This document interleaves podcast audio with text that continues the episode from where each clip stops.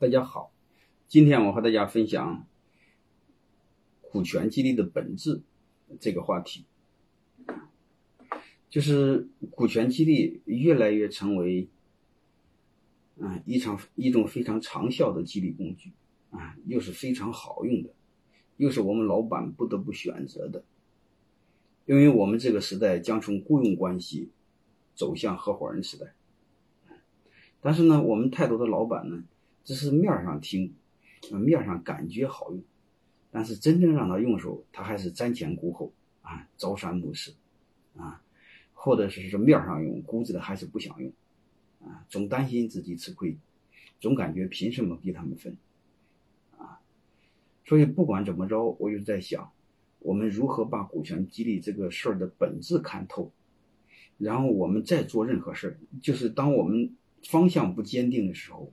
我们在找方法的时候很容易一旦方法不行，我们就会把它放弃。所以我更想把背后的本质和大家谈透，然后我们在找方法的时候，你只要方向坚定，即便这个方法不行，你可以去再换一个方法所以我想今天重点和大家一起分享股权背后的本质是什么如果我们把这个事看不透呢，我们总感觉股权激励在分老板的股份。如果我们把这种面上的事儿把它当作事实的话，所有的老板感觉都不爽，我凭什么分给你们？我家的东西凭什么分给你们？想当年创业的时候你们去哪了？企业做成了赚钱了，你们给我分，以前你们干什么去了？所以这老板感觉都不爽，而且你会发现，看到张正老板的股份比例越来越少，从80%、70%，他总感觉再分他家的东西，他就是不愿意所以你会发现这个东西呢，就是面上道理讲很容易讲起来就财善人聚，财聚人散。你会发现哪个老板面上都愿意跟你讲，就是所有的坏人都不认为自己是好人，都不认为自己是坏人，都认为自己是好人。越抠门的人反倒认为自己越大方所以面上是说起来特好听，但是真正让他动他家的东西的时候，他就很谨慎，所以他总认为这是他家的。所以今天我想把这个事给看透，好吧？他背后在分什么？我想大概分这几个专题第一个就是股权激励分的是存量还是增量，就是说白了是分的你现有的股份还是分的是未来我们要把这个事搞清楚。还有一个，它分的是你今天有的东西还是分的明天大家一起创造的。还有一个是股权激励是股份是员工花钱买的还是你白送的我们要把这事都搞明白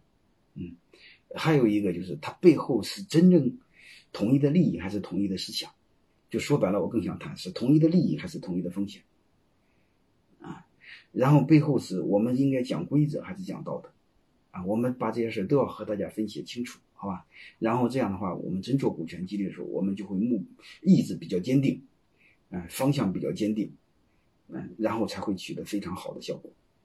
第一个我想和大家一起探讨的就是股权激励它真正是分的是增量还是存量，我们一定要搞明白。如果分存量的话，老板是不愿意的，因为他就会在讲，我家东西凭什么分给你们我卖给别人这么贵，我凭什么分给你这么便宜我凭什么我卖给风投这么贵，凭什么所以我们要搞明白这个事儿它是分的增量还是存量。如果分的是存量的话，他是不愿意的。如果是分的增量的话，你会发现增量是哪一块？增量是未来，是市场。你看这些本来就不是我的就像八国联军进中国似的，你看他分的是增量，和他分的不是本土面积，他分的是别的国家的面积就像大英帝国占领全世界的时候，你会发现他不是占领英国本土，他占领是全世界，他占领别的国家，你就会发现他怎么分大家都不吃亏。所以我们要把这个事儿搞明白。这个事搞明白老板估计他就知道，你会发现这是分的是什么，分的是未来，分的是增量，分的不是自己的把这个本质看透就好了。我们不要看数学上那个表述方式，数学那个表述方式就是从数学上来讲，老板按百分比来说，它的比例是越来越小的我们脑袋里要把这个忘掉，因为这个符号到中国还不到100年，也最多100多年而且十进位制也就是近100-200年的事儿，之前中国连十进位制都没有，中国过去是半斤是8两，所以我们脑袋的认知啊，我们不要被很多固有的现有的认知被把脑袋给框住，我们要把背后的本质看透。我先看一个案例，好吧，我们简单的看一下案例，我就不讲背后的故事了。假设你想坐飞机去开一个会，结果你起晚了，你想让飞机快点跑，你想让这个打出租车，你想让司机给你快点跑，打个滴滴吧，给你快点跑。但是你会看他快点跑对他没有好处，他肯定不会给你快点跑，凭什么往你快点跑？闯红灯的时候他还有风险，你又不帮他承认风险。这时候你怎么来激励的？通常说，兄弟，你给我100块钱，我给你100块钱，你让我你提前10分钟赶到，那这样的话你就能赶上飞机。如果你赶上飞机能参加这个会，给你带来的收益是2万。如果司机能让你赶上飞机，他能多得100块钱，因为你不给他钱，他肯定不会给你开。最起码他不会冒闯红灯的风险，还有超速的风险，对吧？如果你多给他100块钱，他认为这个风险合适，他就会干，对吧？而且大可以弥补他的风险，他就干。长话多说，长话短说，就是你多给他100块钱，你能提前10分钟赶上飞机，对他来说，他甘愿冒这个风险，得了100块钱。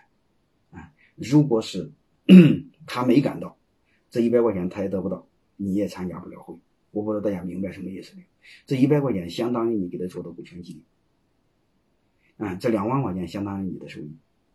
是这回事吧？那我想问你一句话，你给的这100块钱，本质上你从哪个地方，这个钱是从哪出的？是从你现有的口袋里出的吗？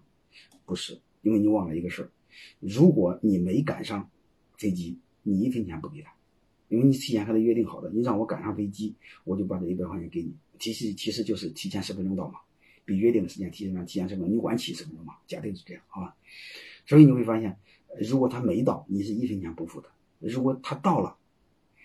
他多得了100块钱，但是你能参加明天的会，明天的会预期收益是2万，你会发现你给他的100块钱本质上不是你现有的口袋里出的。但是形式上是你从口袋里出的，但是你会发现你出了100块钱，你明天能得到2万，他这个逻辑是严谨的。所以你会发现出租车司机得了100块钱，你即便是给他300、500，你会发现你也不吃亏，因为你明天的预期收益是2万。我不知道大家明白这个逻辑没有？假设这个司机是你的员工，你不管怎么激励他，你会发现员工永远不如你得的多。你不管怎么激励他，你会看，本质上分的不是你口袋里的，本质上分的是你明天的钱。如果你明天没有收益，你肯定不会干这个事儿。如果你明天不会显得难受，非要坐飞机晃悠一圈，是吧？显得难受不会。如果真是这样的话，你肯定不会给他做激励。就是因为明天的事儿重要，